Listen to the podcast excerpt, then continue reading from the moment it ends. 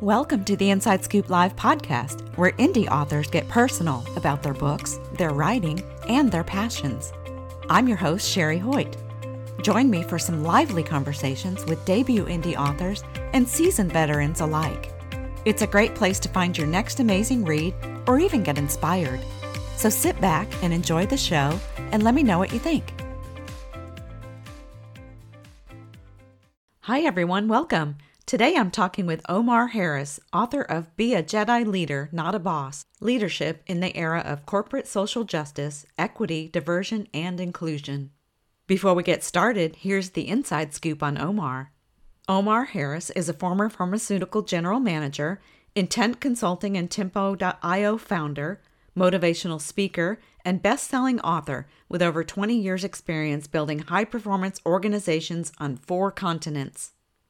Having managed multi billion dollar brands and led extensive organizations while working in the Middle East, Asia, Latin America, and the U.S., he innovated blueprints for Jedi leadership and servant leadership and 20 team performance acceleration principles that can be applied by leaders at all levels of professional experience. To learn more about Omar Harris and his work, visit his website at omarlharris.com. Well, hi, Omar. Welcome to Inside Scoop Live. Thank you, Sherry. Very happy to be here. So, tell us a little bit about your book, Be a Jedi Leader, Not a Boss.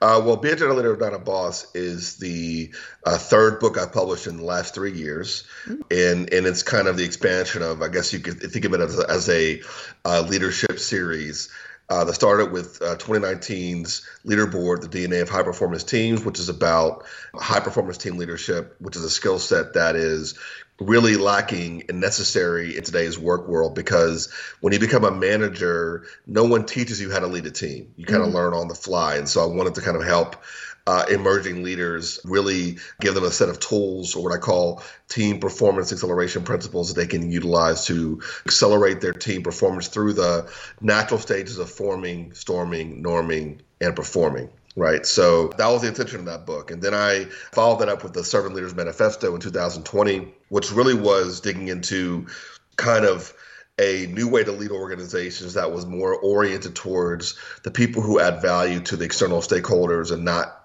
basically managing up and managing the politics of the organization. So basically reminding everyone of the purpose of an organization is to support the people who add value to customers, basically.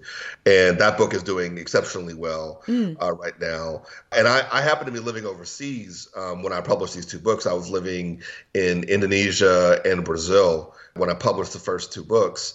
And I moved back to the US last March, smack dab in the middle of the global pandemic, social justice protests, and uh, a very crucial American election. Oh wow! Welcome back, huh? Yeah. Thank you. This is after eight years, eight years out of the country, right? So, and I took all this in. I just published the book Servant Leaders Manifesto, and I was taking all these inputs in, and I, I realized that I needed to take it a little bit further in terms of modernizing leadership even more. And one of the things that you know, is causing people to be disengaged with their workforces today is uh, when employers don't walk the talk. They have these beautiful purpose statements about what they plan to do and how they're going to change the world.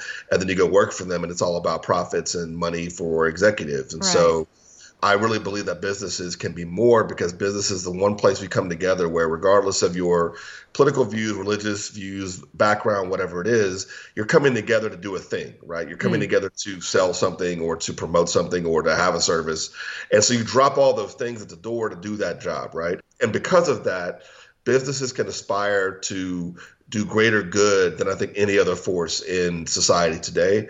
And that's why I wrote Be a Jedi Leader, Not a Boss, because in order for businesses to do that great good, first of all, they have to uh, work about eradicating injustices that happen internally, eliminating inequities, expanding diversity and enhancing inclusion. And so the book is a blueprint for uh, how leaders can modernize their approach and then begin to add a lot more value to a lot more stakeholders, not just employees, but customers, communities, and the environment, in addition to shareholders. Yeah. My stepdaughter was just promoted as a team leader. She was just kind of thrown into it. It's like, oh, she needs your books.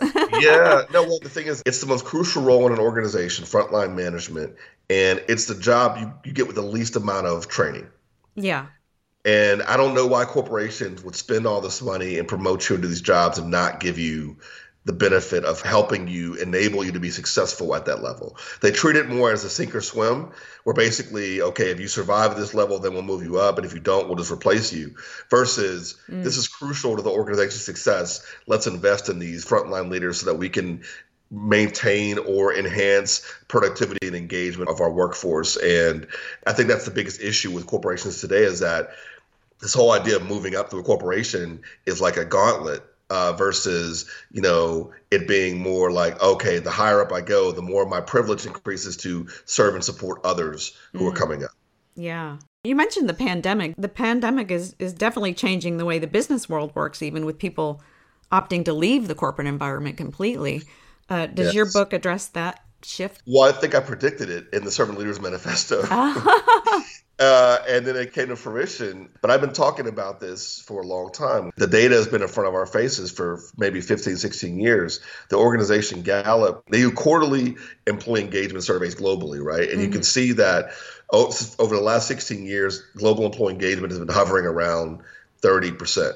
So, mm-hmm naturally, if some watershed event happens to make people reflect on why they're doing what they're doing, then it could transform the entire state of the workforce, which is exactly what the pandemic did. People had time to sit back, really evaluate their employers. They're working from home. They're having existential crises, thinking about their lives. I mean, everybody's kind of confronting this situation uh, simultaneously, which led to this great resignation trend mm. where we saw, you know, 4 million people resign in April alone, 11.5 million people uh, leave the workforce in the second quarter alone. I don't have the data for the third quarter, but I think it's not even better than the second. So this was a predictable outcome from the way people were being led and the way organizations were being managed. Yeah, yeah, definitely. What do you think the new corporate blueprint is going to look like? Are we going to a more hybrid type of environment? Yeah, I think you've seen examples of companies that are basically going fully virtual, giving the opportunity for their uh, employees to kind of choose how and where they want to work. You may see uh, satellite offices pick up. So basically, if an organization understands their demographics, understand where people live, they may choose to place like a small satellite office for meetings and such uh, near those people, right? Mm-hmm. Uh, and basically get rid of the big corporate office which will actually be good for the environment and good for finances because you don't have to maintain this large operational apparatus anymore. So that would not be a bad thing for businesses to do.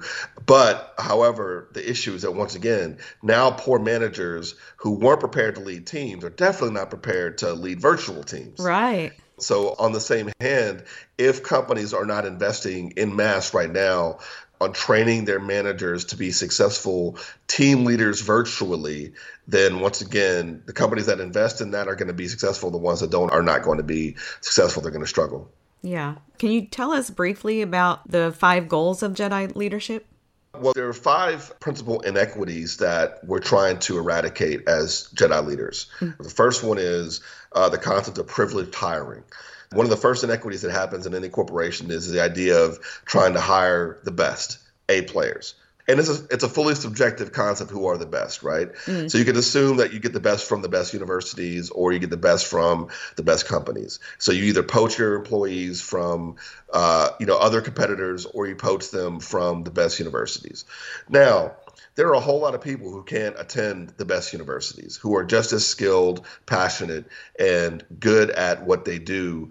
But because they don't have this kind of check the box on their resumes, they don't even get in the door, right? right. So that's the first inequity is not casting a wide enough net. And therefore, this is why the demographics internally look, look the way they look because the best universities typically come with a, a degree of privilege, come with a degree of economic privilege, and then therefore will reflect a certain segment of society more so than other segments of society.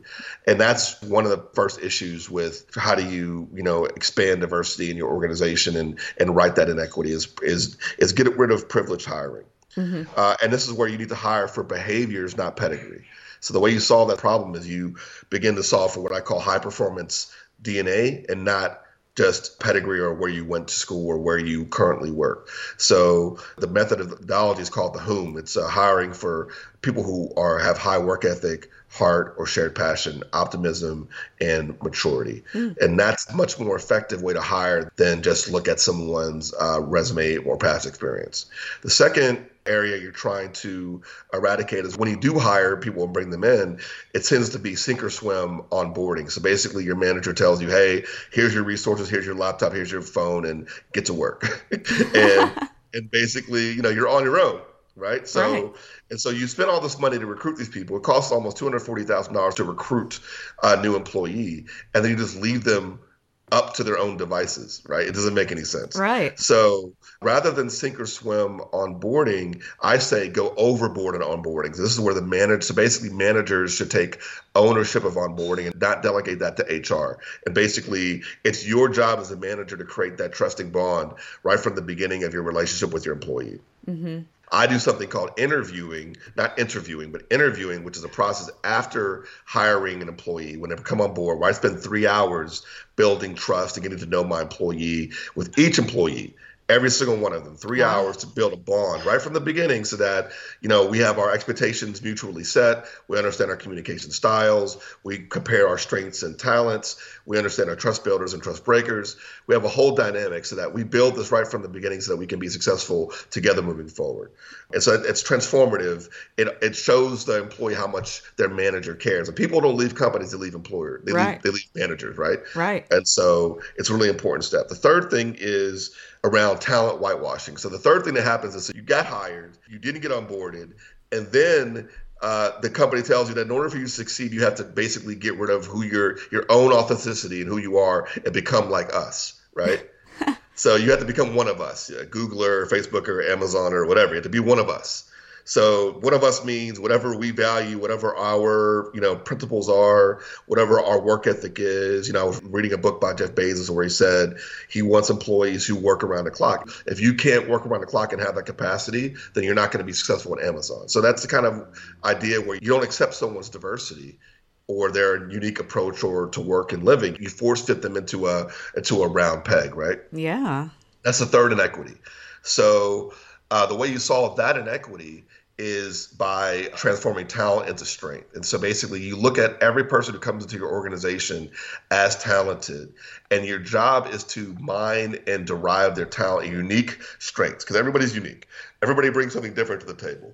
So a manager's job is to be able to extract that potential and learn from that uniqueness and add that uniqueness to the stew of the company. Rather than me make you conform, I'm going to learn how to use what you have to make us better. Hmm. So that's transformative.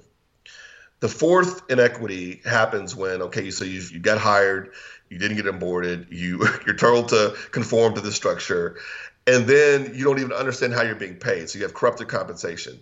Basically, you start hearing about people at your same level who are getting paid more, or people or new joiners who come in getting paid 20% more, mm-hmm. and you're doing the same job, and you can't understand why there's such a disparity in compensation, right? And usually you know, it's people who may not look like you. If you're coming from a diverse standpoint, you don't understand the rules of the game and why people are being paid so much. So the way you compensate consistently is doing what I call internal uh, pay audits.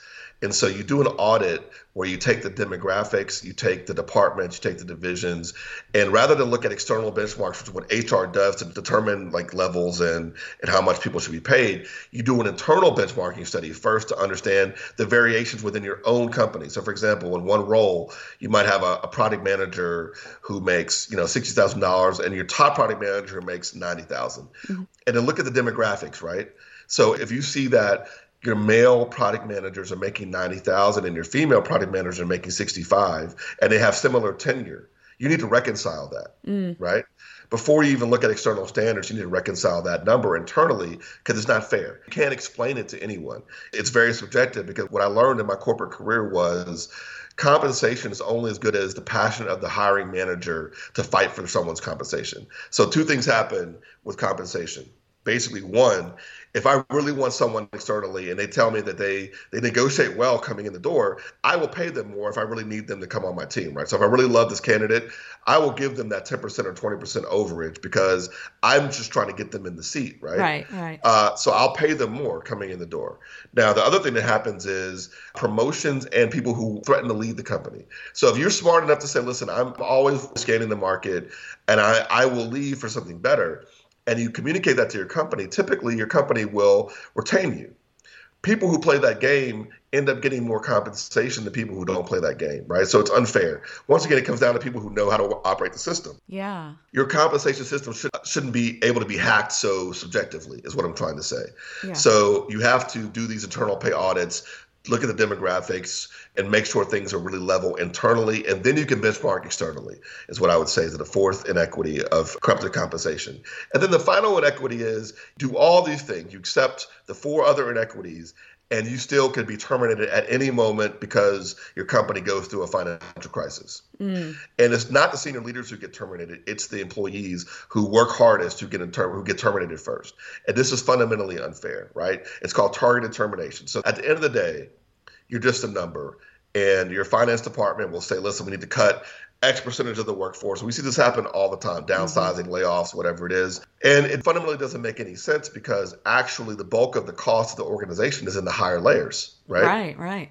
So why don't senior leaders who have led to these financial crises be the first to be let go versus the employees who had nothing to do with whatever happened reputationally or or making wrong strategic decisions or whatever it is during you know that doesn't make any sense. So basically we need to make sure that termination of employees is the last resort. We invest before we terminate. Mm-hmm. that's how we solve that last inequity. So those are it's a long-winded explanation to your question Sherry, but those are the five inequities and the five solutions. Yeah. Okay. So now, who's the specific audience for your book? Is it top level managers, mid level? Because it seems like some of the inequities aren't solvable at the mid level management position or below.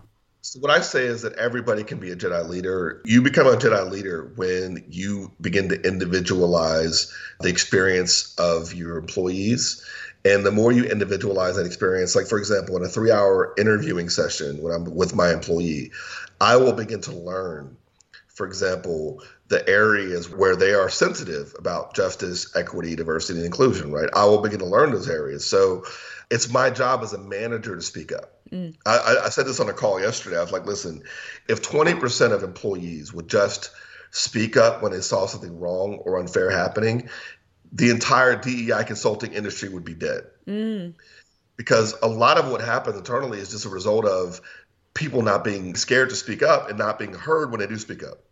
Right. Around injustices and inequities. So, you know, companies don't want to hear, you know, the internal employees around these issues, but they'll pay someone like me, you know, millions of dollars to consult them and show them what the employees were telling them all along anyway. It doesn't make any sense. Right. So it's really, you know, about every level of the organization being committed at your level to do what you, if you're a manager of, of five or six people, you can be a Jedi leader. If you're a, a, a manager of managers, you can be a Jedi leader. If you're a CEO, you can be a Jedi. So basically it's your influence level goes up, right? And your ability to impact change goes up. So basically who can do the most good as a Jedi leader, of course, is the CEO right? Mm-hmm. But every manager can do good for your world, which is your employees as a Jedi leader. So it's it's basically not level dependent. Okay. Okay. Yeah. So is there a process like how would you recommend one read through and, and work through your book? basically the way I designed the book is in three sections. So the first part of the book is really just the background, underlying philosophy of Jedi leadership, which is basically an offshoot of servant leadership. So we have to ground ourselves in the principles of servant leadership, which are positive psychology, eliminating the ego, and not choosing to be a boss, choosing to be a leader, right? So basically you have to make those, mm. make that determination. Then we go through kind of the background of being a Jedi leader, which means leaning into anti-racism, allyship, and acceptance of of difference in your organization, uh, the why the Jedi leader and the how the Jedi leader. So basically, how why do Jedi leaders you know do what they do and how do they do what they do?